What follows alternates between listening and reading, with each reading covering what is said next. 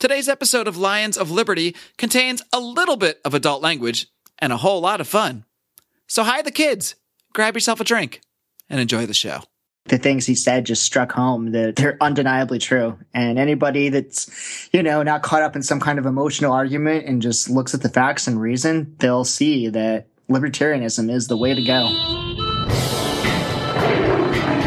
Welcome to the Lions of Liberty podcast. Here is your host, your guide, your shining beacon of liberty, Marc Clair.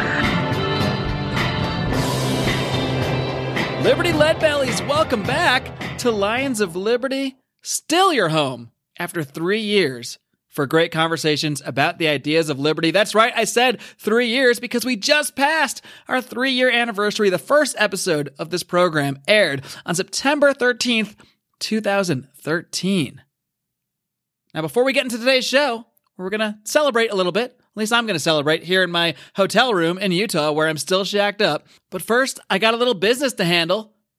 First of all, I got to let you know that this is the 245th episode of this program, which means you can find the show notes located at the very convenient URL of lionsofliberty.com slash 245. And before we get started, I want to quickly tell you about some other great libertarian podcasts out there that you've got to check out. You got to find the Lava Flow podcast, hosted by my pal, Roger Paxton, recent guest on this program. The Johnny Rocket Launchpad, hosted by a good friend of the show, Johnny Rocket Adams, and of course, Chris Spangle and all his pals over at We Are Libertarians. You can find them all on iTunes, on Google Play, on Stitcher, everywhere you find podcasts. So what are you waiting for, guys? Check them out. Well, my friends, here we are. As I mentioned, it is the three year anniversary of the Lions of Liberty podcast. September 13th, 2014, the very first edition of this program aired. My interview with Stephan Kinsella. If you go back and listen, I, I, would say I highly encourage you to go back and listen. I'm not sure I actually do. I really barely knew what I was doing in that first episode. Not that I really know what I'm doing now, but I have a slightly better idea. But here I find myself three years after the launch of this program, and I'm alone. I'm alone drinking in a hotel in Utah where, as many of you know, I've been stationed for work for the last couple of weeks. And uh, it's very lonely. It's very lonely, especially where I am in Utah. I'm in Provo, Utah. This is not Salt Lake City. This is not a place you've heard of. Uh, this is just a place where there are basically um, three bars, and they've all been closed for the last two couple days. they close things on Sundays. They close things at random hours. It's not the most exciting city in the world, although I will say people, they're very nice. But you know, I, I wish I was under better circumstances recording this third year anniversary show. But in fact, it's just me, a bottle of Merlot, a bottle of Maker's Marc. This could actually get pretty, pretty interesting and dangerous, but I figured I would just take the time to reminisce by myself and think about everything that's gone on for this program. So as, as many of you know, oh gee, hold on. What is this? Here I am recording Hey. a pro- Hey, hey, Hey, who is Mark. it? What's up? Happy anniversary. What are you doing dude. here? Yeah, I know Howie this is Snowdon. Mormon. I know this is Mormon country, but we're allowed to drink, right? And you're you are allowed to drink. Um, you just have to do it at certain days, certain times, certain hours. Uh, I'm pleased to have Howie Snowdon, who many refer to as the Godfather of Lions of Liberty. So, uh, just in case there's some new listeners tuning in, I, I like to believe we get new listeners all the time. Howie, why don't you just tell everybody, uh, I guess how how we go back in the Liberty world and and how you became the Godfather of Lions of Liberty, how you became the man who introduced me, your host, your guide, your shining beacon of liberty, to the ideas of liberty. Sure. Let me sit down here at my case of America. Oh, please take your time. I, I didn't even offer you a seat. I should probably do that first. and tell the tale. Well, when I, when I was a young 17 year old, I was a congressional page and had the pleasure of meeting. As opposed to uh, an old 17 year old. Dr. Ron Paul, who some of you may have heard of. And lo and behold, I pretty quickly became a libertarian because this man spoke the truth. He was so inspiring. I just seeing him speak on the House floor every day. You know, that uh, seat of liberty was playing in my heart. And I met you in college at Penn State, our fraternity, and, you know, a lot of late night drinking, talking about politics, this and that. And lo and to happen. behold, lo and behold, Marc saw the light, the, the reason and logic that uh, was instilled in me by uh, Ron Paul, and here we are today. Three years of uh, Lions Liberty podcast. Yeah, and you first told me about Ron Paul long before he was a presidential candidate. Not to age ourselves too much, but this is around the year 1999, 2000 when you introduced me to his work. And I was like, all right, I'll humor this idiot. I'll look this guy up online. And I, I ended up subscribing uh, Yeah, by email I never to thought- his. Uh, I never thought he'd be running for Republican candidate for president. no, not at versus all. Just uh, meeting him as a, like a congressman, he was just so impressive, and it influenced me so much. Just uh, I don't. Pe- people say like when you hear the truth, it's got a certain ring to it, and it's the, the things he said just struck home that they're undeniably true. And anybody that's you know not caught up in some kind of emotional argument and just looks at the facts and reason, they'll see that libertarianism is the way to go. All right, yeah, and, and it's interesting what you say about hearing the truth because I mean, yeah, I might not agree with Ron Paul in every facet of of his beliefs, every single minutia, but there is something about the way he speaks um, that he believes everything he's saying. He is not trying to pull the wool over your eyes. He's trying to explain a, a philosophy to you, and that is just so vastly different from the way any politician would would speak, especially back then at the time. I mean, like I said, this is around the year 2000. At, at that point, I was looking at Al Gore, I was looking at George Bush, and uh, I will admit I did vote for George Bush as, a- as a 20 year old man, and I, I apologize. I will sing seven Hassanas in apology for all the terrible things that transpired since then.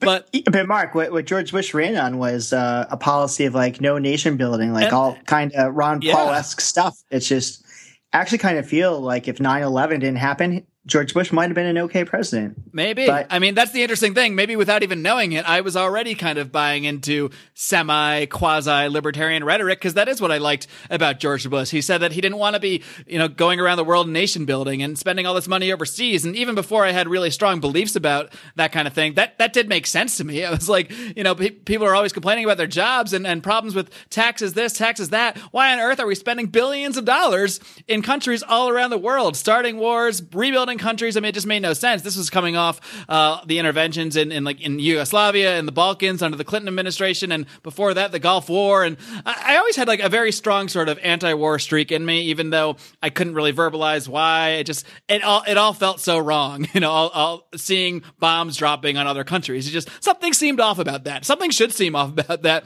uh, to everybody, as far as far as I'm concerned. But you know, it's. Oh, sorry, man. It looks like we got this damn maid will not keep coming out. I'm going to go check the door again. Uh, let's see who who do we have here this time? It is. Oh, oh, look who it is! What a pleasant surprise! Hey, it's Brian. It is I Brian. I Brian was trying to visit Howie, and I uh I saw I fell into his trunk, and he drove like hours. Where the fuck are we?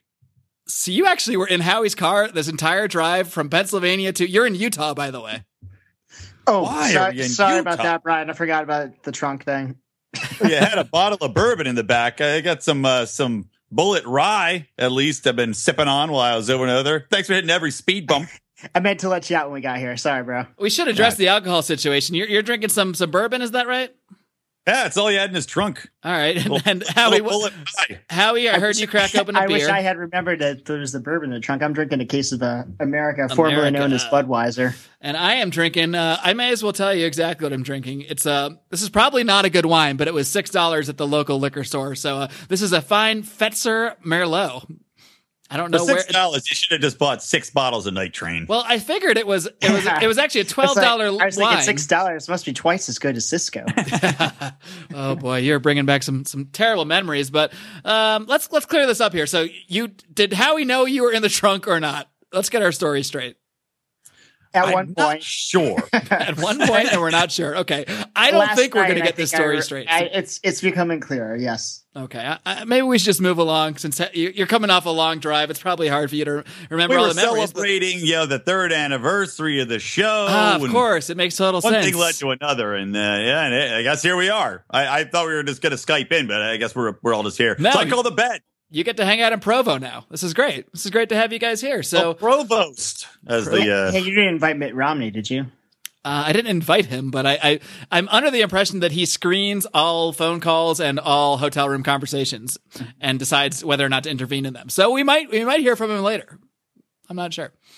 Uh, Brian, welcome, welcome back. For for those who don't know, Brian is the the current host of Mr. Johnson's Libertyhood, our regular look regular look at the campaign of Gary Johnson, coming off the heels of a successful run doing the Rand Paul Pluses and Minuses program. So, uh, Brian, why don't you give people a little bit of backstory here for some newer listeners? Like I said, I've been doing this thing for three years. You guys have been great participants in keeping this show going and expanding what we're doing here. I definitely couldn't do this stuff alone. So, why don't you give people out there who may not know an idea of how you first got wrapped up in all this Liberty jazz? Obviously, you you knew Howie and I from college. Uh, you're a year or two younger than us, I believe, or at least a year or two Yeah. behind. No, same age, but behind a year in the well, I, fraternity. I didn't want to say that, but I've always been a little behind on things, including Liberty. So I think you got into this a little bit later than us. So do you recall when you first sort of uh, got interested in these ideas? It may have been through a drunk, drunk, drunk conversation or two with me. It's possible. Yeah, I believe that's how it happened, introducing me to uh, the Ron Paul. It's the trickle down theory of Ron Paul, really. It just spreads spread slowly. So yeah, you told me about it, and then uh, I, I can't remember. I think it was actually because he was running, and uh, Yes, and I remember being know- very excited right after he announced running for president because, as as Howie stated, uh, he was just this quirky congressman who spoke the truth, but was never someone anyone, at least people that followed him, really thought would make a serious run at, the presidency. That just seemed like a, a crazy notion. Yeah, well, he damn well took a good shot at it. We tried to help. I remember we tried to help. We went around for Ron Paul, banging on some doors. We did. and uh, people were people were always uh, a little interesting. Most people liked him; they liked what he stood for, but they uh, they were convinced he would not win. It's a very similar argument you hear nowadays. In truth, even though uh, Gary's getting better poll numbers, you still hear the same argument that uh, people just can't vote for him because he just can't win. We I remember we even hosted a beer pong fundraiser for Ron Paul back in uh, We in did. 08. Yes, we did. we and made it about was thirty dollars for that campaign. oh, what is it? guys? I'm sorry. There's so many interruptions. This might actually be Mitt Romney, but give me a second. I'm gonna. All right, all right. I'm, let me just go get the door here. And oh, well, look who it is! Another Lion of Liberty. What's up? What's up, man? It's Felony Friday host John Odermatt. This is great. Here I was, depressed in Hey, a Odie. ho- hotel room, drinking all by myself. Yeah, you guys can say hi too. Howie'd be Did I hear someone talking about Mitt Romney?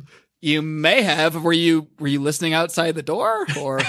Actually, I, I've had Mitt Romney's phone tapped, and he had your phone tapped, so I kind of overheard it through that. Hold on, Cody, Odie. You're ah, telling me it's like you're, that game. It's a you're, telephone you're a libertarian and you're over here tapping someone's phone.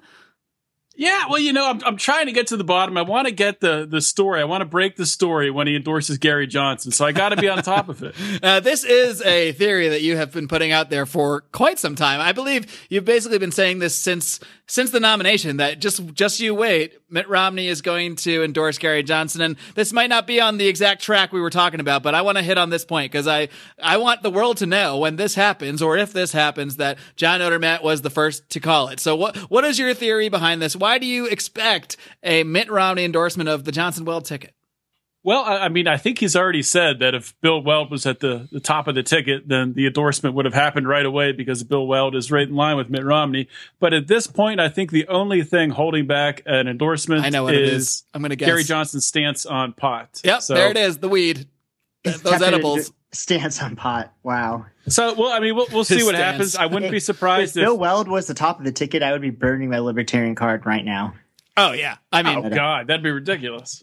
I, I mean, we can talk. I mean, this was not going to be an episode of Mr. Johnson's Libertyhood, but frankly, we it was just going to be me drinking sadly for an hour. So any any way we change the direction, I think is is totally fine. But there's no doubt. I mean, we put up with Bill Weld as this VP who says some very very anti-libertarian shit and he's there but he's not the head of the ticket if he was the actual top of the ticket elected by delegates i mean i, I couldn't even consider supporting the libertarian ticket He's a heartbeat away from the man that climbs mountains with broken legs. Like if, if something happens, well he's Gary- not yet oh, Weld at all but i, I do see the I'm, theory I'm just saying.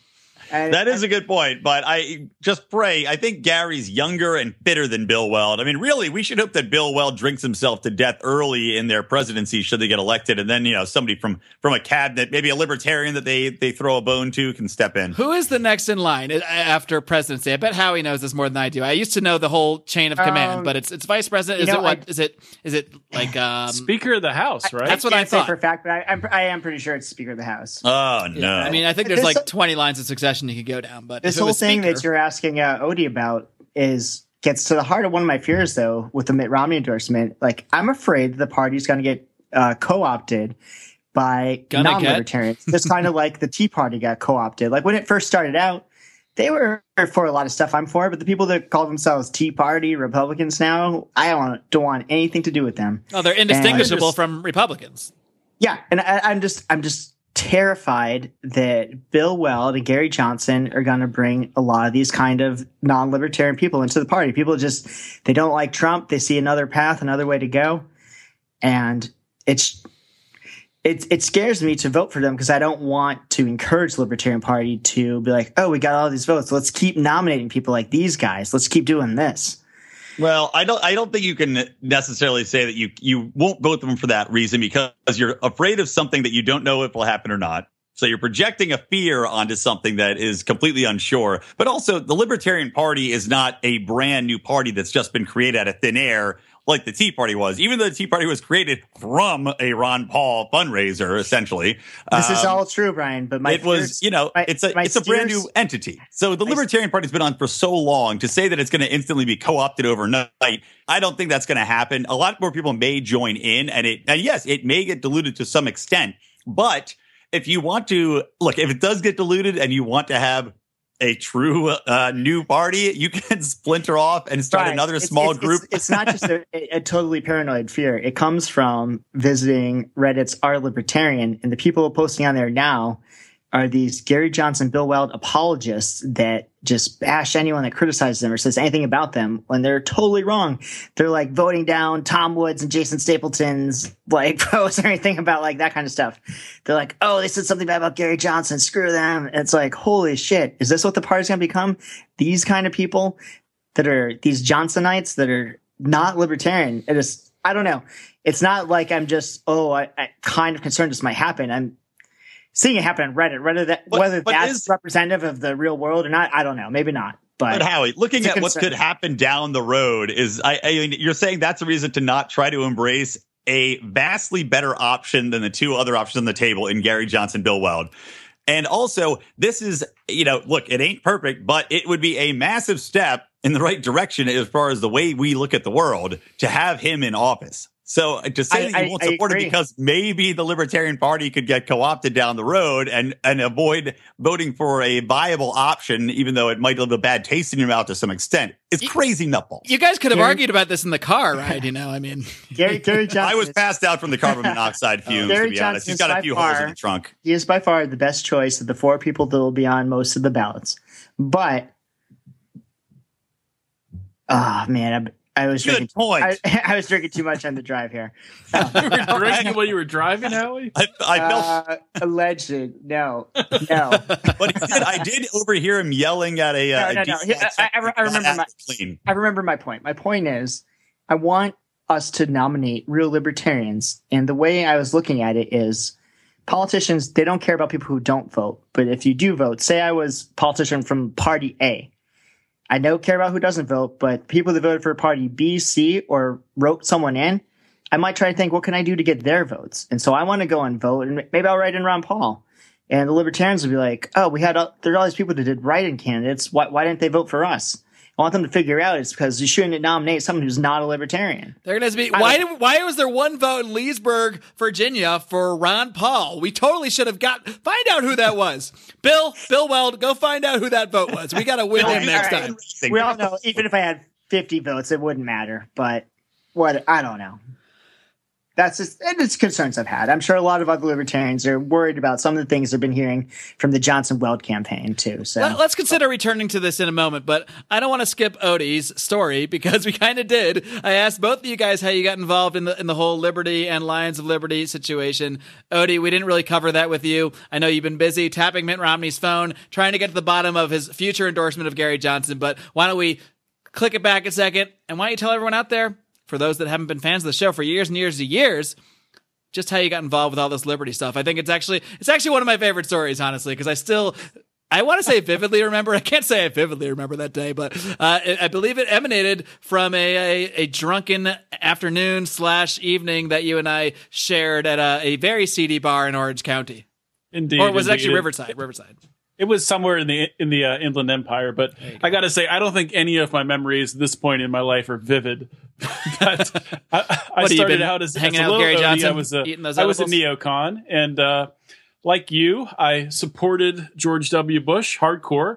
And after 9 11, I didn't say I happened, hardcore supported him. I said I voted for him. Let's let's be clear here. Well, I was. I mean, I was. I was a big time. You know, I was. I was neocon. I was. I supported. You know, going into Iraq, going into Afghanistan. I was all about it. I was all about the real nation deal. building and and building democracies in the Middle East. And uh, but at the same time, I still was buying into the Republicans, you know, rhetoric that they were fiscally responsible, small government, and all that jazz. So I was fooled by that. And then when I moved to California, um, I started talking with you, and I think we talked a couple times before, maybe just vaguely talked before about politics. Before that, that fateful night in the Inland Empire, Inland Empire dive bar, slugging back shots at Jim Beam. But I, I remember at the time, the story has changed from uh, in some in some versions we're doing we're drinking double jack jack and cokes. In other versions we're doing shots at beam. Point is a lot of whiskey was being consumed. We're probably doing both, to be honest with you. that But- actually makes the most sense yes.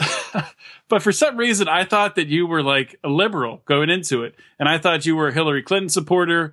And I'm not sure why. I can't remember at this time. I think it might have had to do with your your anti-war stance. Probably. yeah i think Uh, we started talking about just being against i was against the wars and you were not and we hadn't really talked about even political sides or certain politicians but you made the presumption which you know many people would presume that if you're anti-war well you're obviously a democrat and if you're pro-war you're a republican so why would you assume anything else Exactly, exactly. And I was wrong. Boy, was I wrong because you started talking about this guy, this congressman from Texas who was anti war and he was fiscally conservative. He'd never voted to raise taxes. He'd never voted for a, uh, a budget that that what that would uh, add to the deficit. He never voted And- for much of anything. That's why they called him Doctor No because he was voted no on almost every bill. and of course it was it was Ron Paul and uh I think I mean that night you didn't convert me but you opened my eyes and probably that next day after maybe not the next day but after my hangover. I'm guessing the next day or, uh, you were struggling a little bit, but probably I started watching Ron Paul videos and um you know as more as as I watched more and more and I you know learned from him and, and learned more about his policy stance learned more about blowback and how you know interventions overseas have consequences um, I, I started to to understand why you know why Iraq and, and why Afghanistan were, were stupid things, why they were immoral, and why they were just complete waste of money. But I, I I guess I guess on top of that, the thing that turned me the most was, and it turned a lot of people, was that moment with Rudy Giuliani, the exchange in that debate. It was maybe the second or third debate when uh, Ron Paul was talking about blowback, and he said, uh, "United States, you know, they're over there. Th- th- that's the reason why 9/11 happened because we were over there with, you know, a huge army base in Saudi Arabia." And Rudy Giuliani said, "Oh, I've never heard that before." Of course, everyone knows the famous moment, but that's that's what uh, that's what turned me. Speaking of it, the introduction, uh, it's like it's like going back to the uh, the earlier conversation we were having with Howie is a perfect segue back for a second. all you You're guys want about- to do is argue about this. I can't wait. No, Go no, I it. just want to make one more point because Odie just basically See, I've gave a already little have a, a different into it. argument. I want to argue with Odie, but go ahead, Brian. Well, Let's be honest. There's, there's no much. There's no such thing as one more point with us. But go No, on. that's true. But I'll throw out this one point, and then you can make one more point, and then another one point. Exactly. Yes. So, uh, so Odie's talking about how you introduced him to the concept, and he wasn't quite sold on libertarianism, so he's looking into it. His mind had been opened to the concepts of libertarianism. He was now a willing participant. He was willing to be educated more. He wanted to know more about libertarianism. That's Uh, to, what. To, to be fair, though, it, it was not libertarianism. I honestly had no idea what that word even meant at that time. It was just a different kind of Republican. Right, Ron. Well, what, and you know what? Essentially, that's what we could argue Gary Johnson is, is a very uh, social Republican, I guess, or Or maybe a different kind of uh, a different kind Demo- of. Democrat fiscally conservative Right, yeah. social he, he seems liberal. to, he seems to really be targeting. That's targeting. my exaggerated lefty. Gary impression. Yeah. But the point is that once people if people see him and he gets into debates, then they're going to say, okay, they can be intrigued by his ideas and might want to learn more. And as we all know, it's very difficult to try to pitch new ideas to somebody that does not have a closed or has a closed mind to these topics. So if people have a little crack that can be opened up by Gary because he's on TV and debates and mainstream media coverage, that is good. Even though we're going to have to do more educating and fight against some of the idiocy that's thrown out there by Bill Weld primarily, but also Gary himself, it's still, you have an opening where people say, Oh, I heard this. And you say, let me tell you what's up, dummy. But but And- is Gary I- Johnson is Gary Johnson if he gets on the debate stage, which he probably won't, if he gets on the stage with Hillary Clinton and Donald Trump, is he going to say to Hillary Clinton, "And you voted and you voted to go into Iraq, and Donald, you supported going into Iraq back then"? No, he's he's not. He's just going to say, Dude, he got really uh, fired up on Fox News about ISIS. Donald Trump is more likely to call Hillary Clinton out for voting for Iraq than Gary Johnson is. True or false? "True, True. absolutely." True. But Gary That's can piggyback. crazy. I agree with you guys, though. That, I- but that that is Brian, think about I that. disagree. I think that if people, if anyone has any kind of preconceived notions of libertarians as kooks or whatever, or Gary Johnson's so socially awkward, he's just going to reinforce it. They're not going to really listen to him. He's going to make us look worse. It's going to be a step back for liberty. I hope he doesn't get into debates because he's a poor spokesman for the message, first of all. And second of all, just even representing the party, he's going to make us look like a bunch of idiots. All right, Howie, but you know what? He's the closest the party has gotten to being in a damn presidential debate in a long, long time. And just even though he's not the best messenger, and maybe we would like, at ti- I'm not going to say the old phrase "shoot the messenger." The FBI will kick my door. And Well, maybe Yeah, next three, time they, two, they'll, they'll go Uh, for Mitt Romney and we'll get even more people. No, that's see, that's not the argument I'm making though. The argument I'm making is that he's not the perfect messenger, but you still have people, even though he's kooky, it's the people that are smart enough to understand what libertarianism is and the ideas behind it are going to be like, okay, he might be a doofus and an idiot, but I like some of what is out there, and I'm going to look into other libertarian portals and and see because if you Google libertarianism, you know other things are going to come up. Maybe people will find Lions of Liberty every comes up first, I think, right? Exactly. Yes, hopefully Gary Johnson causes people to use Google and they accidentally stumble upon something that's actually libertarian. I agree. I hope that happens. Well, uh, it's here's the interesting thing that Odie said earlier when he was saying, you know, he wasn't even thinking about libertarianism at the time when he was just thinking in a different way, and I, I think that's kind of the way we need to look at things because you're you're not going to meet anybody that doesn't share these beliefs or or doesn't think in a certain way, and then pound them on the head with something, and the next morning they're going to wake up and be like, "Hey, I'm a libertarian." Like that's not the way things are And they ever going to happen. sound like uh, like Tony Danza apparently. yeah, I don't. Is that what that sounded Hey, like? I, will tell you guys, I'm just pretty bitter. I try. you try know, to I love give, my Tony Danza impressions. I try to give Gary Johnson, uh, you know, the benefit of the doubt. Try to push it a little bit, uh, a couple podcasts back, And then you start drinking and, then, change. and then the next week is like non-libertarian thing after non-libertarian thing, and I was like, you bastard.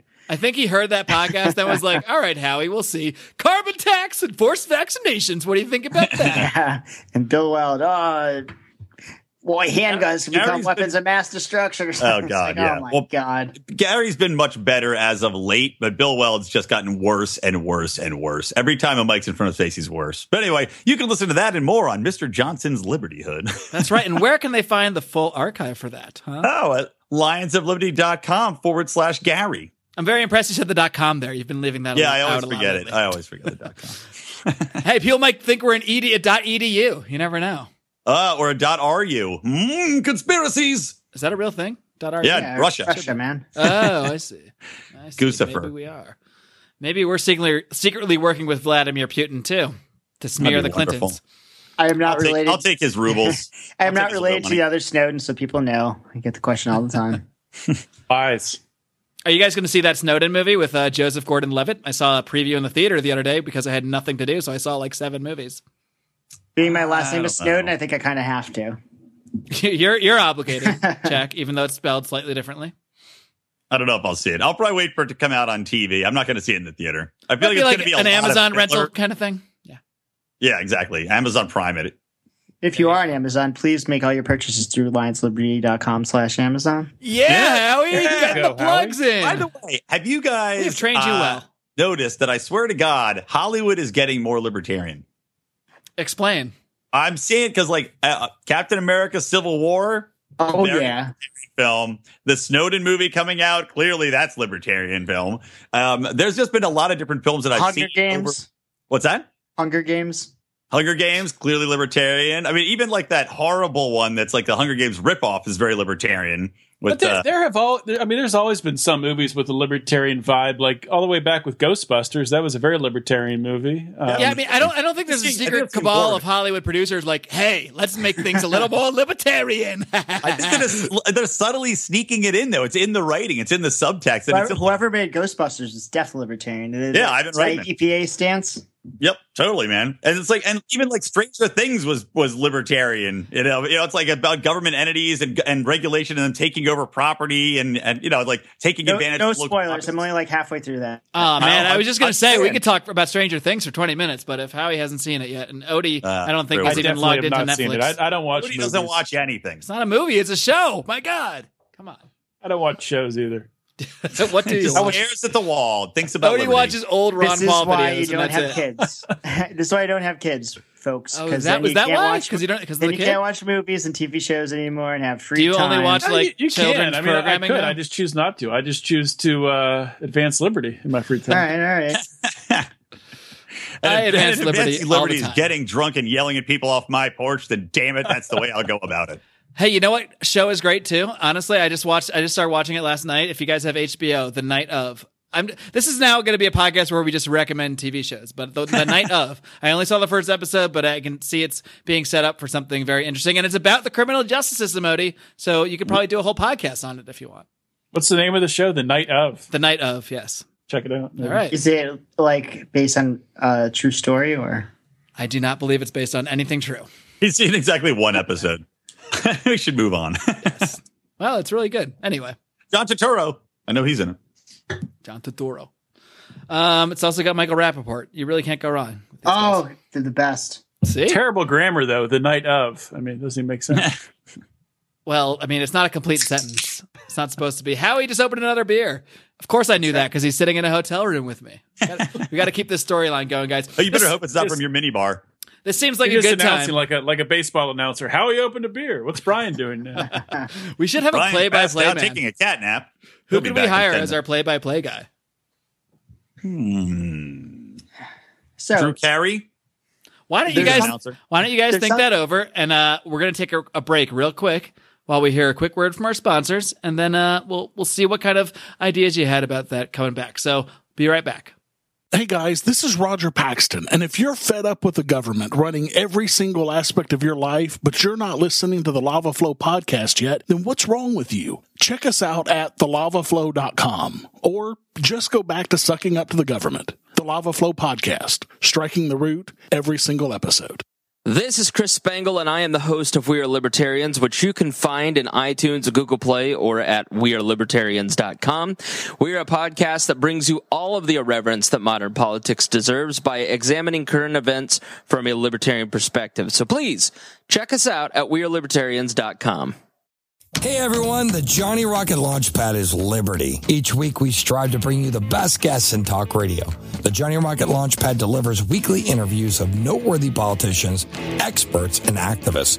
The Johnny Rocket Launchpad is bringing the party to the Libertarian Party and launching ideas in your direction. Check us out at johnnyrocketlaunchpad.com you can hear me, Kurt Nelson, and the beautiful Heather Nixon talk about the ideas of liberty, rock and roll.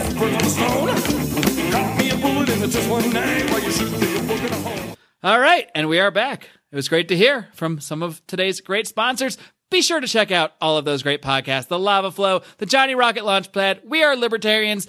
These are podcasts that I fully, fully endorse, and I don't say that about just any podcast out there. So check them out. Now, guys, you had, you had a whole commercial break to sit through there. Did you think anything further about who should be our play by play guy?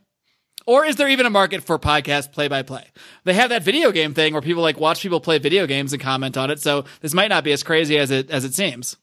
There very well might be a market for it. I just can't think of like maybe Merrill Reese, the announcer for the Philadelphia Eagles. Great voice. What's his Hey, name for the Dodgers? Vin Scully. He's got to retire any, any any day now, right? If by retire you mean die, then yes. Yeah, that's what I mean. maybe some of our listeners might want to start a podcast called Libertarians in Living Rooms Drinking Liquor, listening to Libertarians in Living Rooms Drinking Liquor. and That's uh, brilliant. kind of Or comment, kind of Air comment over what we're talking about, what we're saying, and you know That is brilliant. I would listen to that. If anybody Let's out there what starts this podcast, you have at least one subscriber. I hope at least four. The I people on can't this wait show. to hear it when it, uh, the, all four of us talking over each other will be uh, talked over by four other people that are even drunker. That's my they, favorite. they can just pause us and then just interject. That's my Yeah. favorite part of these shows is when four, all four of us talk over each other and none of us will relent, and we just No. talk until one of us finally succeeds as the as the full voice. who's the alpha male. It's whoever's uh, microphone doesn't cut out in in uh, some sort of revolt. It's normally just who's ever the drunkest, but yeah. Does this still get edited in like some third world country? no, right? We don't we don't use our Czechoslovakian editor. These uh, shows, these shows, I edit myself. The the, the I, round I do it. It's not Czechoslovakia. It's Bosnia. I, I still hire out some editing as well, also from a similar that region in, in Bosnian Europe. woman did an excellent job, though. I have to Yeah, say. she's doing great. She's still out there. I, I think she listens to the show. Evelyn, you're a great editor. She's fantastic. She is. Good job, Anyway. Anyways, earlier today, um, we're having a kind of email conversation with Odie. You're emailing talking and drinking in the car. My God, We're talking about this is very dangerous intervention- behavior. Intervention. Odie, we, do you want to bring that up? Because it seemed like we're getting to some interesting points. Like we'll here, talk I- about here it I later. So am we'll trying to trying to whimsically reflect back on on all the great moments of the show, and all you guys want to do is argue. But that's Oh, fine. sorry. That's Never a- mind, never No, don't apologize. That's, that's what makes things interesting. So go on, continue. Yeah, did- so Marc Marc posted the uh, posted a link in the Lions of Liberty forum today. You should definitely check that out and become a member if you're not already. Just go to Facebook, type Lions of Liberty forum in the search bar, and we will get you approved as quickly as we can. You guys are killing it on the plugs. I didn't even have to set you up or anything. I'm very proud of all of you. I just want to say. So talking about this Filipino president, the president of the Philippines, Rodrigo Duterte, Duterte's or- Duarte's or something. I don't know. I don't know how to say that. Anyway, he's been having a ridiculous war on drugs, basically where say if you kill someone, all you have to say is, yeah, they were a drug dealer and you're fine. You don't you're not charged with anything, just the drug dealer is dead. They've killed there's been 1300 drug suspects, say in air quotes, um, that have been killed in in 2 months. And apparently there's an estimated 687,000 people who have surrendered. I'm not even sure what that exactly means. But anyway, th- this president has also come out recently and said some harsh things about the UN and about Obama. I forget the quote he had about Obama. I don't have it in front of me. Do you guys remember what he said to Obama? He I called him think like you just a, called him a son of a bitch. yeah, called him a son of a bitch. That I I'm, mean, I'm sure his there was. I'm sure there was more more words surrounding that, but that's the part In that all I took from it. though, we've probably said anti things about the UN and President Obama. Probably. True, That's true. correct. And so, so at the same time, you're like, yeah, good for this guy. You know, he's he's you know, it's his country, and I think a lot of a lot of libertarians look at this. I'm, I'm guessing and are, and are saying, you know, he's a, he's a sovereign ruler. This is a sovereign nation, the Philippines. Um, so let's just we don't have to do anything, even though all these people are having their rights violated. You know, non-intervention. We'll just sit back. We don't want to intervene. That's a, a sovereign country over there. It's not our business no entangling alliances, things like that. And I guess my question is, uh, I'll I'll pose it to anyone who wants to take it: is do you guys think that there is there is any reason or any uh, justifiable reason why not not the United States government even maybe maybe private forces from the United States should intervene in the Philippines to protect in- individual rights? I'm going to leave this That- to you guys because I have thoughts, but I That's want I I want to hear yours. The point you clarified there about maybe not necessarily the U.S. government, but whoever. Yeah, I think anyone should be able to intervene to protect anyone's individual rights that are being violated. Which clearly, uh, even if you are selling drugs, being murdered for like a a willing transaction between adults is absurd. I was just my concern is when you're saying what I thought it, it came off as that you thought we should do something was that I think the United States government should just be used for. I mean, the United States military should just be used for the defense of the United States. And even if it was something we thought to do, like uh, the uh, course of taxation to pay for it, when you know everybody might not agree, is I didn't think was right. But if hey, if any other, if Americans want to go and do something about this and stop people from being murdered for uh, whether it be actually selling drugs or just being accused of it. I'm all for that. I would even donate to a cause like that. I, I think there might be a way to uh, intervene and do something with this on a voluntary basis, which is fine with me. Well, look, you can you can definitely uh, hop on a plane right now to the Philippines, and if you can smuggle in a gun or make a, a blow dart uh, gun out of bamboo you find over there, you could probably go give it a shot, try to take them out yourself. But yeah, I agree. You can't possibly expect any government intervention in this on behalf of this. I mean, this is basically what the U.S. has been doing for years. This is how the whole world police thing got started. It was because we are literally policing the world for people who are doing things that we don't moralistically agree with. America, fuck yeah, Fuck yeah! I'm gonna watch I mean, that literally, as soon as that's we what hang up. Save the motherfucking day here. Well, Like- I, I, I w- I would say that they were doing it uh, under the guise of, um, you know, protecting individual rights or protecting uh, freedom or advancing democracy. But I think we I think all that's know an that there are important point. nefarious goals behind it, and that was not at all the reason why they were doing things. That's not at all the reason they went into Afghanistan or Iraq. Yeah, but you know what? You have an instance like this where you say, "Okay, look, we're going to go and we're going to we're going to stop him from from killing these drug dealers and uh, and interfere in their in their goings on, and uh, we're going to do it under the the because it's good." But then, how do we know that it's really good the next time they do it? How do we know that they can't use it for another instance because now they have the cover of we did this one good thing? Meanwhile, like Howie said, not everybody's on board with this. I know I wouldn't be on board with it. But meanwhile, hey, if you want to start a Kickstarter to hire uh, Johnny Assassin for hire, go for it, man. Maybe I will. Maybe I will. Well, there would be Throw in- I'd there would throw in a be there would be an extreme irony in any sort of U.S. government forces.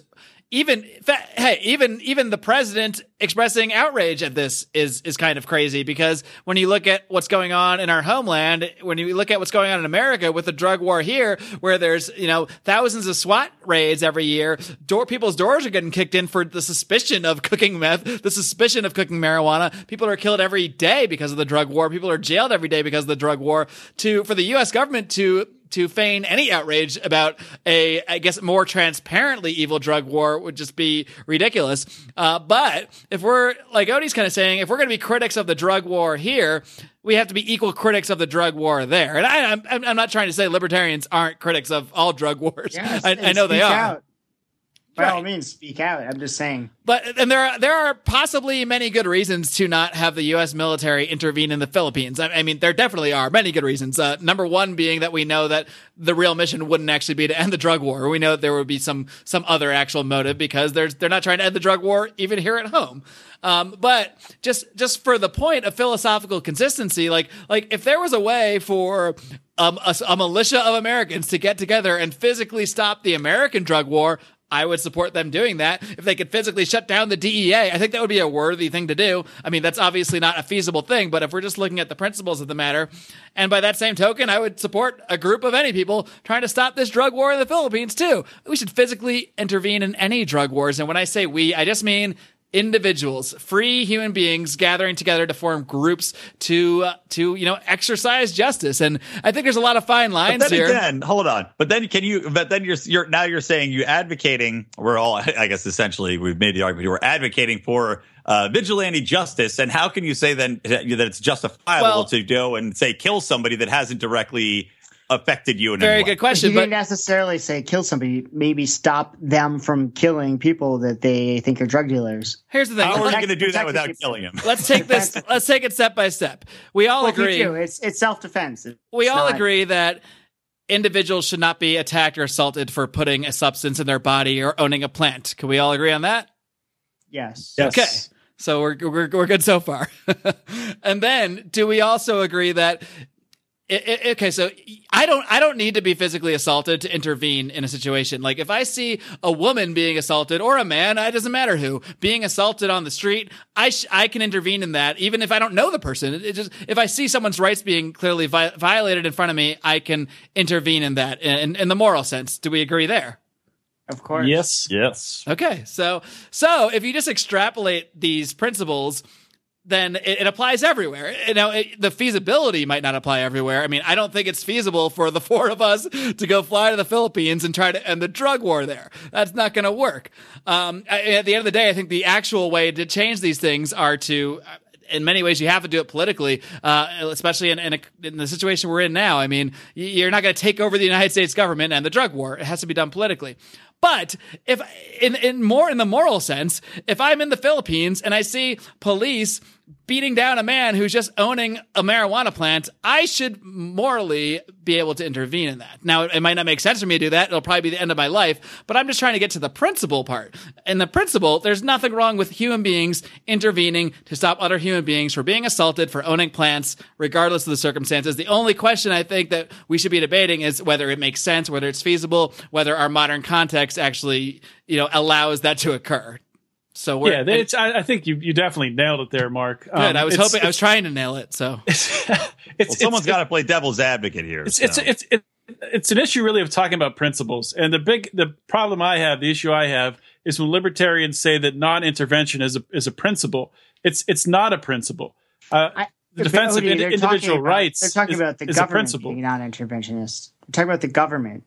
Yeah, but even that, I don't necessarily. You can't force. say But as a rule, though. You can't that's- say that's- as a rule yeah. you won't intervene in something because there are times where you do need to intervene. So to say, oh, as the principle Like to say when? non-intervention Like doesn't when? make sense. Absolutely. Like when? How how about if um let's in a foreign government you're if saying Mitt when- when Romney we goes to Howie Snowdon's house and rapes When- him, when and I call the US cops, government- the government should come intervene on your behalf and stop Mitt Romney from raping you. a principle is something that's universal, that's consistently Yes. uh, applicable. I mean, it, it, a government should intervene in, in certain things. If somebody's, you know, you know, enslaving people, you know, they should intervene and stop it. Well, if it- what if it's our own citizens that No, are no, I- abroad being yeah. captured, and the U.S. has to go and intervene in the foreign nation because they have to defend people that are our own citizens, for example? You need to intervene in that circumstance. May- Maybe. You don't need to, but you could you could Yeah, I- I'm talking intervene. about Yes, when yes. should our government intervene in a foreign nation when it doesn't have to do with U.S. citizens? Well, I, in my opinion, no. okay, I thought you were arguing the opposite. Sorry. No, but I'm just saying uh, to Odie's point, you can't just as a blanket statement say that in any intervention at all is is unwarranted because there there will always be a circumstance. That's not what I'm saying. I'm saying that non-intervention is not a principle, as some libertarians make it out to be. Saying that there's there's this uh, principle of non of a non, of a non-interventionist foreign policy that doesn't make any sense because there's times you have to intervene. Here, the reason. And let me that's just. where that's where I'm caught up. Are you saying that the U.S. government should go and intervene in other nations at certain times? Well, I think I think it's a very complex issue. Um, I'm not going to advocate that that this U.S. government we have today should be going and intervening in the Philippines because I don't trust them. I don't trust them to, to do it properly. But I I think if we had a, if we had a just you government, not could- one if you based. thought they could do it properly, you, you think they should tax all Americans to do it and risk our Well, no, Americans' no. lives? This is mixing sign up issues, though. We're mixing issues, though. One issue is the coercive taxation to fund the military. Another issue is should a military or a government intervene in certain situations? Now, in our country, these inter- these these things are mixed. In every country, these these problems are mixed. But when But, we're but trying before, to, before you go even further, just about the military, the men and women that join the military want to defend the United States. I don't think they think they're going to be used for. let's talk about that for a minute because. Frankly, and you can talk about your motivations because you are, a military veteran, so you will be able to speak, I think, on this uh, well. Uh, but I, I don't think everyone that goes into the military goes into it to defend the United States. I think a lot of people go into the military because their parents make them, because they're bored, because they don't know what the fuck to do with their lives. And frankly, if you go into the military and you haven't paid attention to our foreign policy for the last 50 years and you don't realize you're going to be going around the world doing a lot of shit that has nothing to do with defending individual rights, you probably should not be joining the military because you have no fucking clue of what's going on. And this is definitely going to be an explicit episode. Sure, but I still. I mean, did you, why, think- why did you join the military? I'm, curious. What was your motivation? Um, was it personal, or was it? Did you actually think you were gonna? I mean, did you, was your thoughts more about defending individual rights, or was it more like uh, kind of a No, personal it, journey wa- for it you? was not. Howie decided to get off the smack. It was not, and it wasn't an immediate thing. But the thought got in my head after 9-11 when the terrorists attacked us, Well, that and makes sense. I thought, I thought that we should be doing something about Al Qaeda at the time, and it was kind of like But you had not joined at that point because we were still in college at nine. No, no, I had not joined at that point, but that's when the sea got in my head and, you know, stuff was still going on. We were in the middle of two wars when I joined. I assumed I would be going to Afghanistan or Iraq. But Ron Paul voted for uh, the use of military force in Afghanistan because it was right to do. But what he later said was he should have known that they would have taken it too far and stayed and expanded it and this and that. Well, can you believe that today, today, maybe not literally today, but over the last couple of weeks, we have been bombing a city in Libya, and we have been doing so under the authorization for military force that was issued after 9-11 in freaking Libya. Yeah. I mean, it's absurd. I kind of feel like the whole 9/11 thing and how I felt and how I acted afterwards was a step back for me personally as a libertarian. that's interesting. It took a while to uh, come back around to like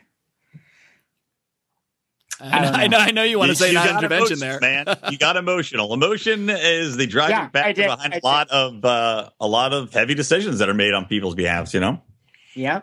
And believe And me, I- I'm not, I'm not criticizing your decision. I I actually think it was probably very good for you personally, and I'm I think that more people like you should be in the military. More people that think about these things in, in a more rational way and that have an actual, you know, a moral. Even even if, if you're even if you know the wars going on weren't moral, your motivation was moral. It was to defend people that you saw as being attacked. I mean that that was part And of the reason you, you did. know it. what? It was lucky because I mean, Ron Paul brought me around to libertarianism when I was a 17 year old, and he brought me back to libertarianism when he ran for president in 2008.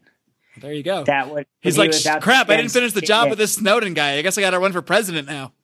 Yeah, Well, going back to real quick, back to the point we were talking about before we were talking about uh, how why Howie joined the military, which is understandable. Uh, and I also think people should join the military if they want and agree that you, they, as long as you educate yourself and know what you're getting into. But let's just talk about real quick getting into these interventions.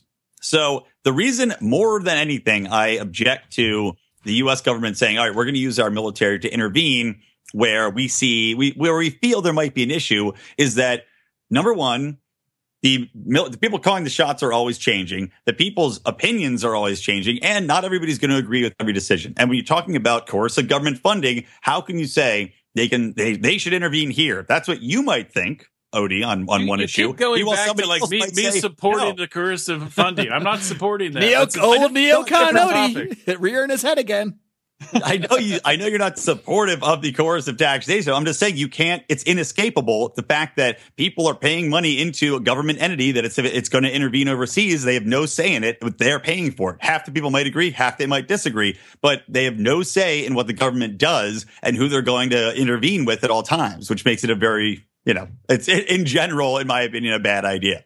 and, and not just the cost, Brian, but what I'm concerned about is the men and women in uniform. We should only be risking their lives to defend our nation. I don't think we should be letting them die for whoever thinks it's a good idea to do something in some other country. I wouldn't disagree, but here, here's something I want to loop back to. And by loop back to, I mean from uh, a relatively early edition of the podcast. I'll link to it in the show notes for today's show at lionsofliberty.com slash 245 because I don't know the exact episode offhand, but it was, I'm referring to my interview with Tom Woods. And you guys will probably remember this question because it's come up several times. When I asked Tom, you know, he's, he believes in the concept of non-intervention. Uh, and he prom- promotes that concept and believes in the concept of nullification and state nullification. And I, I basically just asked him, like, you know, let, let's imagine a scenario where the roles are sort of reversed from where we are now. Uh, right now, we have a federal government that calls marijuana illegal, says we're going to jail anybody that owns this plant. That's essentially the, the current policy of the federal government. We also have many states, a majority of states at this point, that are eh, to various degrees saying, uh, that's bullshit and we disagree with you and we're going to make our own laws about them and they're not all perfect and whatever but the, the general trend is that states are basically saying screw you guys we're going to legalize this in some form now imagine the roles are reversed the federal government has said we're legalizing marijuana. We're legalizing drugs. We're ending the drug war. This was, I don't know what we were thinking, guys. Individual rights is the way to go and whatever. This is what happens. Yet, you've got a couple holdout states here. You've got Oklahoma. You've got Indiana. I'm just tossing, I don't mean to besmirch the people that live in these fine states. I'm just, I can, I'm Screw just, you, Oklahoma. just a couple states that come to mind that I could see trying to continue a drug war, trying Probably to still Pennsylvania, say, too. probably Pennsylvania. That's probably true, actually. Not Um, Philly. Virginia for sure. All right, we can name drop all our states all day long, but uh, California in the house. Um, but I mean, let's just say there are a couple holdout states, and if it's the job of the United States government to protect the rights of its citizens, is the United States government in that scenario I'm talking about here justified to physically go in and stop the drug war in those states? And if if yes or if no, why is that any different than than stopping the drug war in the Philippines? I'm not saying it isn't different, but let's talk about it. I say yes, but it is different because it's our country. It's our government's job is to defend Because our life- tax money is going to that. No, So- because our government is responsible for defending the life and liberty of our citizens, not Good answer. citizens of other countries. Nice hang. Ni- I like how you didn't That's take my it's bait of the it's hang up on the purpose tax of our money. government. It's what our, the purpose of our government should be, at least. Right. Okay. But also, you'd think that in the, in the case of state by state legislation, it's a lot easier for people to have a lot of more of a say in what's going on in a particular state directly by voting. Like in the Philippines, those that people are not voting on the drug war one way or the other. Um, you know, he's been put into power as an omnipotent president, uh, essentially, because he's very become incredibly powerful. In a state, you don't have that situation so much. So to say that, yeah, you know, the federal government would have to intervene to fight for people's rights in that state, I don't know if you can necessarily go that far. And also, I mean, just obviously the economic reasons, people would if they want to live in a state that doesn't have legalized pot, fine. But a lot of people are going to flee that state because there's not going to be as much economic enticement to stay there. Tell you what, I would much rather have the U.S. government, the U.S. military intervening in the Philippines if they were going to go about it, if they weren't going to go in and nation build and build an army base there. I'd rather have them go in, take out this leader, and maybe just do that. I don't. I mean, I, I don't think it's it's it's the the role of the U.S. government to put another uh, ruler in place. I would I'd rather- rather- how, how do you I'd know rather what's have going to them happen do that. after that, Odie? I'd rather have them do that than have 700 military bases, funding 700 military bases across the globe. That's great to say, but how do you know if they take him out of power, what the next thing that's going to be? Because Yeah, that's take- what's happening throughout The throughout the last with- Take- take him out. Same thing with Change the him tactic out. With ISIS. That's the way ISIS came. Power vacuum. Exactly. So maybe you get That's Filipino ISIS co- sliding in right after him because you took him out. You know, it's like you don't know what's going to come next. No, you never ISIS- know what the next flavor of the lifesavers is going to be. ISIS came about because the United States government directly funded them into existence. I mean, that's that's how ISIS was formed. ISIS didn't. ISIS didn't just didn't Conspiracy just theory, pop that's up, true. didn't just pop up. I mean, it wasn't just a, a magical vacuum. They they were funded. Well, dri- there's a lot of people. Maybe the drug. Maybe people. Maybe there'll be uh, many people that are like these drug mafias that'll come up and take power instead that are well armed. I mean, to say you don't know what's going to happen. It might know- be even worse, like the drug clans in Mexico that are even worse off than the local governments that have taken power because of the drug war. Maybe they'll step in in place if you take out the president who's fighting it. You don't know the consequences of the actions you're going to take. That's why it's not a smart thing to intervene overseas. Would anybody be shocked if the U.S. government was actually funding this Duarte guy? It'd be awesome. On five I dollars. wouldn't By the way. I did a little In Nigeria. googling. I did a little Google thing. It's it's it's Duterte. I don't know if, that, if that's how it's pronounced. I believe it is Duterte, but it wasn't son of a bitch. He called he called Obama a son of a whore. I, I, I said that. I Oh, said wow. A whole different level to me. Like in the common tongue, it's not so bad. Didn't they say that? It's like it's because it means like so you suck bad. the bitch in the common core. It's just like a the thing you say to your your buddy. I guess I don't know. to anybody. It's like calling someone a motherfucker. Maybe I don't know. Yeah, yeah. It's like how, I mean, they say we call hello? each other these things all the time, so I don't know how big But a deal. a- it is. anyway, uh, just to go back, you were talking about that Tom Woods episode. That was episode sixty-eight. yeah, so Odie, just- doing my research. You just go to the, the Google machine, type in "Lions of Liberty, Tom Woods 68. It'll pop up. You could also just go to the show notes for this program at lionsliberty.com slash 245, where I will link to that as well. Lots of options, guys. Very true.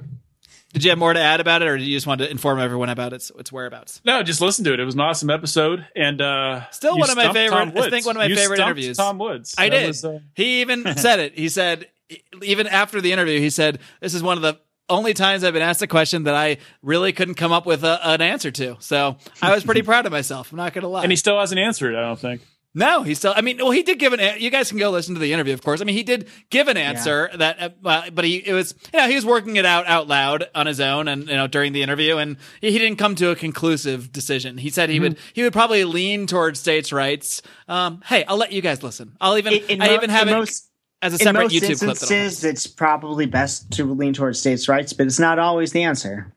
Whoever, It's not a whether it be the fe- principle, and that goes Well, back to this principle idea. whether There's it's no the federal government or state governments, whoever is promoting individual rights, that's who you go with. It's that easy. I that's that is my conclusion. That's what I come out with because that's what you have to do. You have to be consistent with your principles, and that doesn't always fall in line with states' rights or federal government's rights or whatever because they're not always going to be on the same page. In fact, they're often going to be on different pages. So, who do you choose to side with? Now, a lot of libertarians would say always side with the states because the Constitution says this and says the states should decide most things. And I mean, I generally agree with that, but the states should not get to decide to enact slavery, for example. Like if California just decided to enact slavery, then the, the I, I do think it is a role for the federal government to say, no, you can't enslave people. Are you fucking kidding me? You're not allowed to do that. So th- there, you like have to side with should be able to who's right you- sometimes. the states should be able to give you more liberty, not less. There you go. That's a good way to look at it. Like that, the federal government's whatever. This is your liberty. That's like the the blanket for everyone, and the states should be like, we're going to give you even more. They can't give you less. They have to give you at least what the federal government's. but if the offering. federal government's not supposed to do anything, then how can the states even give you more than that in the first place? I don't know. It's been a lot of drinking, a lot of long driving, all the way to Utah, Marc. Oh man! All right. Well, since since we mentioned the Tom Woods interview, why don't we briefly just uh, I won't even go in order here. There's no order. Just if you guys have any other moments or guests or interviews or anything that stands out from the last three years, since that, that was what I was trying to do here, which was uh, get drunk and reminisce on the last three years of this show until I was uh, interrupted by you guys. But anything out there that, that stands out, I will say that the Tom Woods interview to this day is, is one of my favorite interviews. Uh, I'm gonna I'm gonna take a, an easy one, a softball off the table while you guys churn your brains a little bit and, and scan through the archive. Uh, definitely, obviously, Ron Paul is my highlight yeah, I was. I only got 15 minutes with him. That was the only time I could get with him. But that's 15 minutes more than than most other podcasts or libertarian podcasts anyway. And it was still a very exciting moment to be able to actually speak words back and forth with this guy who had been such an influence over me over the last. Really, by the time I talked to him, it had been almost 16 years that he had been influencing me uh, through his writing, through his presidential runs, through everything he's been doing after his political life. Um, it was just really, really amazing to be able to actually speak to Ron Paul. That was, of course episode 200. For anyone new in there that hasn't heard it yet, please, I implore you, go back and check into my interview with Ron Paul, episode 200. Anything else that stands out to you guys that as, as moments that stand out from the past few years of the show? I'll let anyone take it. Would be president or vice presidential candidate Larry Sharpe. Larry's awesome. I enjoyed his a lot. I also really like Jen Briney. Yeah, Jen's great. her. Jen, I like a lot because she's not a libertarian. She's not like dogmatic. I mean, I think she sort of leans progressive, but she's not any kind of dogmatic progressive either. She's just someone who, who, like us in many ways, is just trying to get to the truth of things. Uh, we're looking for more philosophical truth, I think, a lot of the times, and she's looking for more at what is Congress doing? Are the bills that they're putting out there lining up with the words that are coming out of their mouths? And I, Jen does a fantastic job with that. So go check out my interviews with Jen Briney. I'll, I'll, I don't know these episodes offhand, of course, but I will link to all these in the show notes again for this program, lionsofliberty.com slash 245, multiple interviews with Jen Briney. My latest on the TPP, which is even, even among libertarians, I've, has been a controversial subject. I've seen libertarians in favor of it, libertarians against it. Uh, frankly, if you do the kind of research that, that Jen Briney has done and you really look into this thing, I don't see how anybody well, whatever you are, I don't care if you're progressive, libertarian, conservative. If you're just not a corrupt person, I, I don't see how you could do be anything but against the TPP. Which I will say is one of Donald Trump's few finer points that he still has. He's the only. Now, Hillary Clinton says she's against the TPP. She wrote the damn thing. She toured the world to promote it. She's not really against it. Gary Johnson is saying, well, my advisors, and he's referring to his Cato advisors, are also for it. So, Donald Trump, if you're against TPP, Donald Trump's really the only option you have, which is interesting. Howie, you were about to say something? Yeah, well, it's, it's it's only the Johnson apologists that are for the TPP now. But uh, what I wanted to say about this the show, you have done a lot of great interviews, but really, my favorite thing is libertarians in the living room drinking liquor. I have so much fun coming on the show, get getting a little tipsy and uh, talking about these issues. It's I don't know, it's my favorite part of Lions of Liberty. I, I know a lot of our viewers like to listen to us act like asses too, but uh, it's all great. I was just to say, obviously, I enjoy the libertarians and living rooms drinking liquor. I think I, I'm the one who actually named that. But uh, a, a recent interview that I, I really enjoyed was uh, the two-parter with Thaddeus Russell. Um, just he brought up, I guess he's not technically he doesn't consider himself a libertarian, which is fine.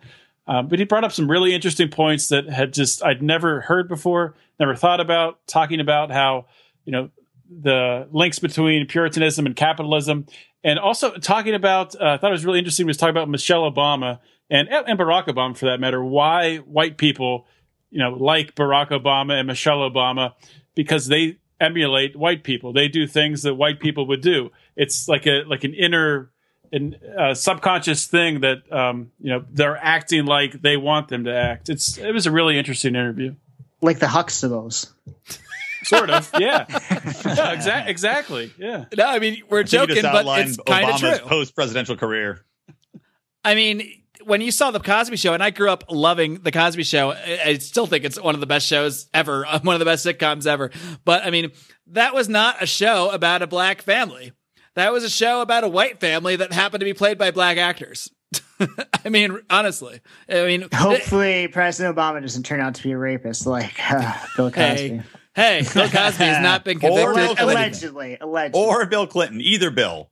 or Yeah, allegedly, right? That's that's If- very alle- very alleged. If I had to place betting odds on who was actually a rapist between Bill Clinton and, and Bill Cosby, it's like it'll take me no time to put all my money on Bill Clinton.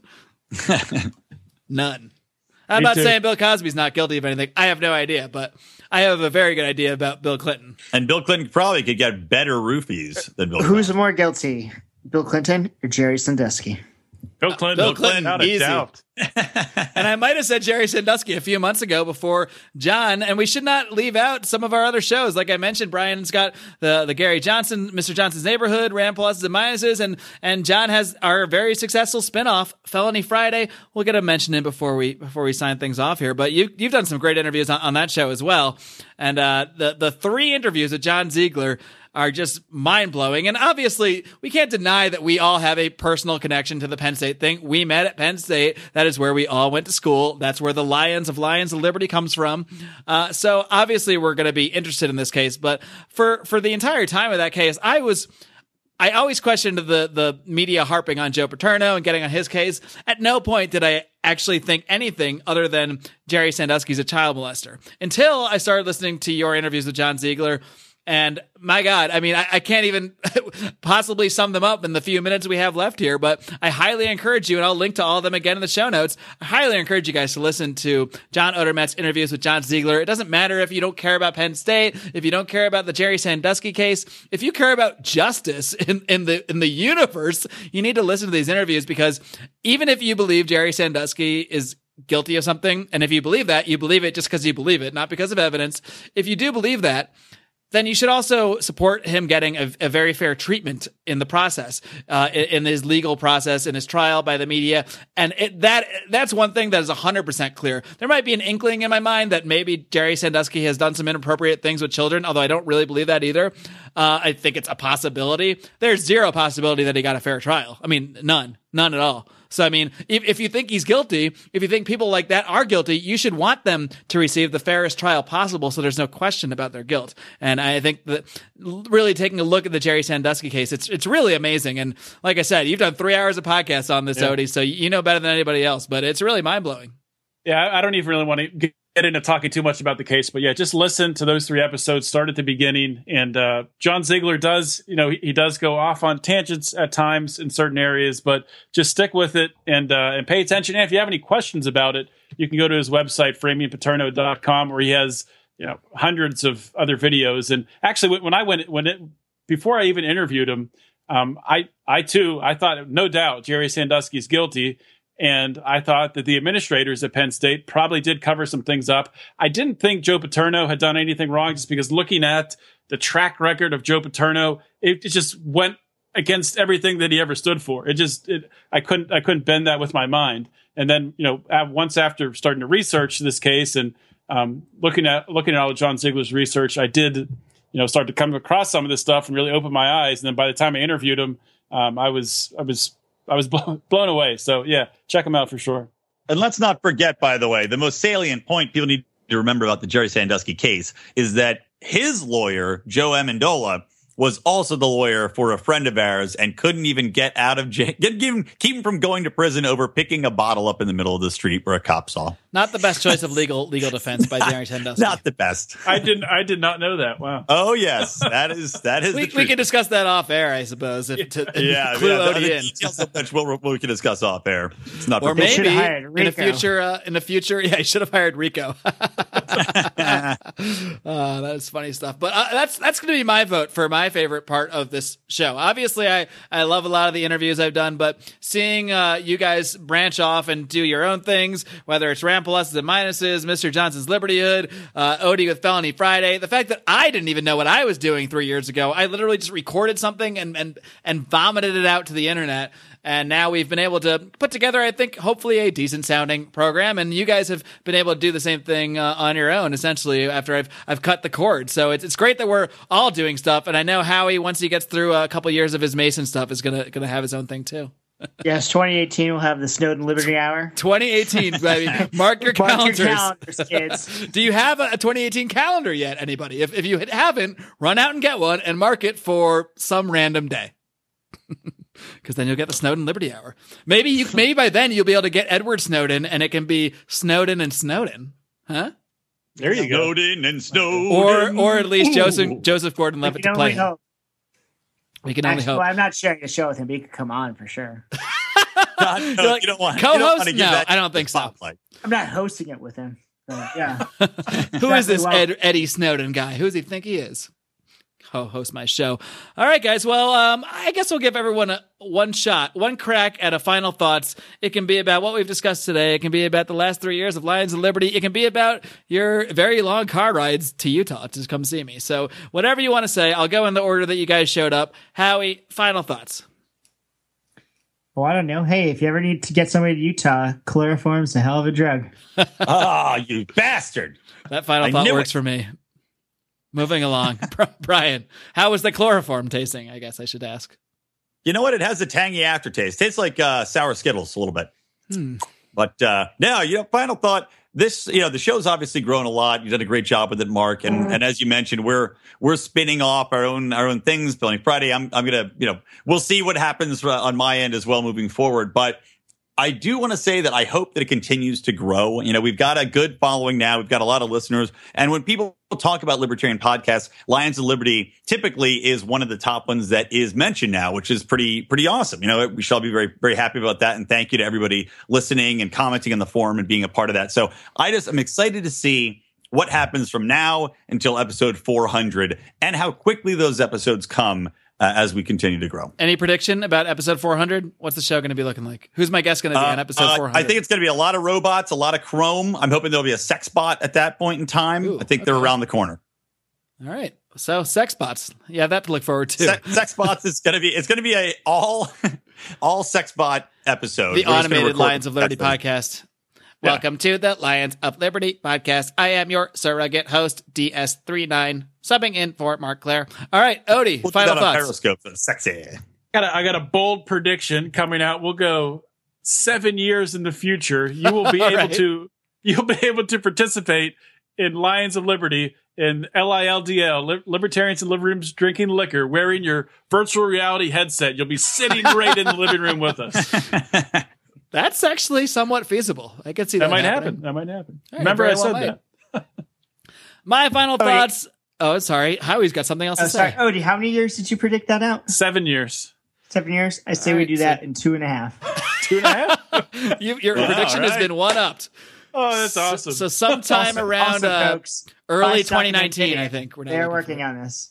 All right. So either early 2019 or sometime in 2024, you can hopefully expect to virtually participate in these programs. But until then, I am so glad to have all of you participating in the normal way by listening to this podcast, whether it's on iTunes, whether it's on Google Play, whether it's on Stitcher Radio, whether it's on YouTube, whether it's on one of those weird apps that I don't even know about. I'm glad that you're finding a way to listen to this program. There are so many ways you can help us grow like we're predicting, like we're hoping to do show. So you can obviously help us financially by supporting our sponsors, by supporting our other podcasts that we're associated with, by shopping through our Amazon link, as Howie mentioned, lionsofliberty.com slash Amazon. Uh, there are also other very, very easy ways you can help this program by sharing it, by sharing this thing, sharing it on social media. Go to our Facebook page, facebook.com slash Lions of Liberty. Share all our stuff from there. Follow us on Twitter at Lions of Liberty. Retweet all our stuff. Simple little presses of a button can do wonders to help this program grow. And of course, if you leave us a rating and a review, hopefully a five star rating on iTunes, on Stitcher, on Google Play, on your whatever weird apps you listen to, wherever you do that, that simple act of leaving us that rating and review actually does something to these algorithms. Everything's an algorithm nowadays and does actually help our, our show get promoted more, get in the earbuds of more people out there. So that's my plea to you guys listening. If you've made it this far into this program, I have no doubt that you actually do enjoy this program. So I have no problem asking you to do these, these very tiny favors for us. And until then, guys, until next time, I should say, until then, until when, why don't you guys all join me with a classic Lions of Liberty sign off? Because until next time, I've really only got one thing to ask of you all, and that is Live long and live free. That was our best one ever. I think it was pretty good. Dude.